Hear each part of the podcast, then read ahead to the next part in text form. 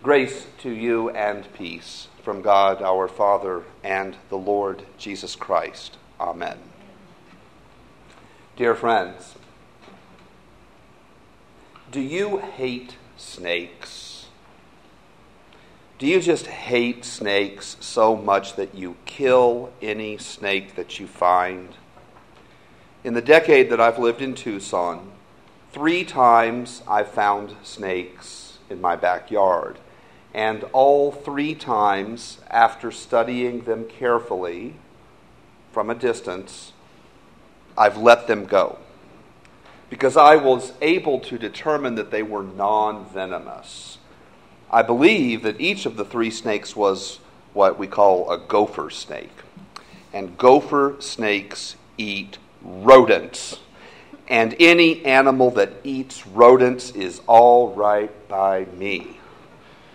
Now, I suppose if I had found a rattlesnake, I've been real lucky. If I'd found a rattlesnake, I would have killed it or I would have called animal control. But a gopher snake is my friend.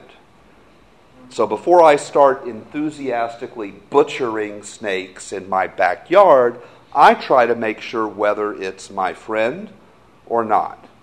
Three times in a row, I found a friend. In baseball, that's batting a thousand. Now, I've never encountered an Arizona coral snake. That's a poisonous snake with bands of red, yellow, and black. But it looks a lot like a milk snake, which is a form of a king snake, which would be one of my non venomous friends. The milk snake also has bands of red, yellow, and black do you know how to tell the difference? You know. Were you ever a Boy Scout or a Girl Scout? Okay, because you learned in the I don't know, you learned this growing I learned this growing up. Red and yellow will kill a fellow. Red and black, friend of Jack. Red and yellow next to each other, the red bands next to the yellow bands. Red and yellow that's a coral snake. It's poisonous. Red and yellow will kill a fellow. Red and black n- next to each other on that snake, not a venomous snake. Red and black, friend of Jack. Now, I know some of you snake haters, many of you from the Great Lakes states, let's be honest, will tell me, yes, Pastor, but the problem is Jack is never around when you're trying to deal with a snake. I've seen some of you Lutherans from the upper Midwest, you Great Lakes Lutherans, out there in the yard with a baseball bat or a hoe. Kill them all! Let God sort it out! Kind of like that bumper sticker I saw after 9 11. Kill them all. Let God sort it out. To most mortals, that sounds good sometimes. But then from our gospel reading this morning, we get this No, for in gathering the weeds, you would uproot the wheat along with them. The voice of the Savior urging his followers to resist the rush to judgment and the rush to violence. No, in trying to destroy the bad growth as you see it, you will also be destroying the good growth. Let God sort it out? Yes. But impose your own judgment? No. You'll do more harm than good. Our translation says that Jesus is talking about the wheat and the weeds. But these just aren't any old weeds that you have from monsoon season. The old King James translation said more accurate, accurately the wheat and the tares. Most of us don't know what tares are anymore, but they did back in the time of King James and back in the days of Jesus. There is a bad weed that looks like wheat.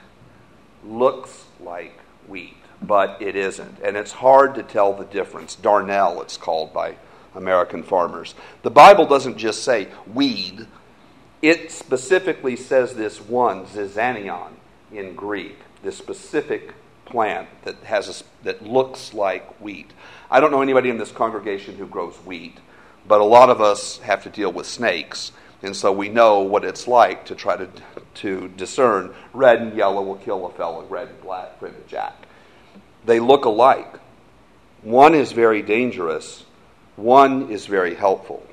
But if you start killing every snake, you're going to kill the useful ones along with the dangerous ones. Jesus in today's gospel isn't using the metaphor of snakes, he's using the metaphor of crops, which was known to everybody around him. But it's the same point. No, for in gathering the weeds, you would uproot the wheat along with them.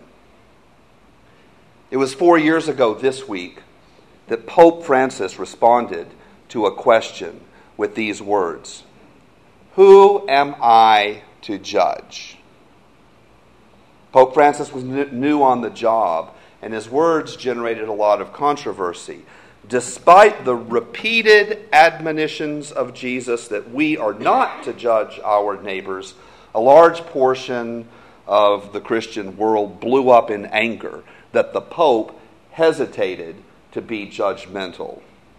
The Pope said that if someone is searching for the Lord and has good will, then why should he, the Pope, condemn them? Who am I to judge? The Catholic churches and the Lutheran churches are in the year of Matthew.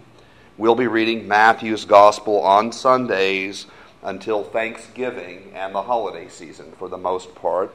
In Matthew's Gospel, Jesus repeatedly urges us not to judge others for two good reasons.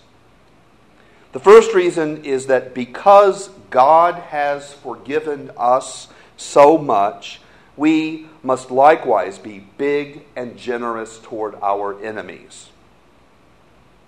Or, excuse me, toward our neighbors, toward, who may be our enemies. Later this fall, we'll encounter a unique parable of Jesus. It occurs only in Matthew, where one man is forgiven a huge financial debt, and then he goes out and refuses to forgive the person who owes him a small amount of money. Jesus tells the parable in a unique way with specific Middle Eastern amounts of money. So that the man who was forgiven the big debt was forgiven 600,000 times what the other guy owed to him. In other words, he was forgiven a $6 million debt and he went out and beat up a person who owed him $10. The point of the parable is that we are all greatly indebted to the mercy of God. You are, I am. So, in the words of Pope Francis, who am I to judge? So, that's one of the two reasons that Jesus gives in the Gospel of Matthew when he urges us not to judge others. The second reason that Jesus gives in the Gospel of Matthew for us to not judge others is we don't know. At the end of this church year, right after Thanksgiving, our gospel reading from Matthew will be yet another parable of Jesus, the parable of the sheep and the goats. The sheep protest that they don't remember doing good. The goats protest that they don't remember doing bad. The, the question is, when did we? When did we? That's what the sheep and the goats both say. The point of the parable is that we don't know. We don't know who is really doing good and who is really doing bad because God sees things and evaluates things differently than we do. And that's the point of today's parable as well. We don't know. So therefore, we don't pass judgment. We don't kill all the snakes. We don't pull up all the weeds. We don't make permanent, harsh judgments that are not ours to make. And in Matthew's Gospel, Jesus gives us those two good reasons. First, because God has been so generous and forgiving to us that we must be generous in spirit to others, not petty. And if that isn't enough, then we should refrain from judging others because we don't know. God does, that's God's job. He sees, He knows, and it's His perspective that matters. And meanwhile, we've got other stuff to do.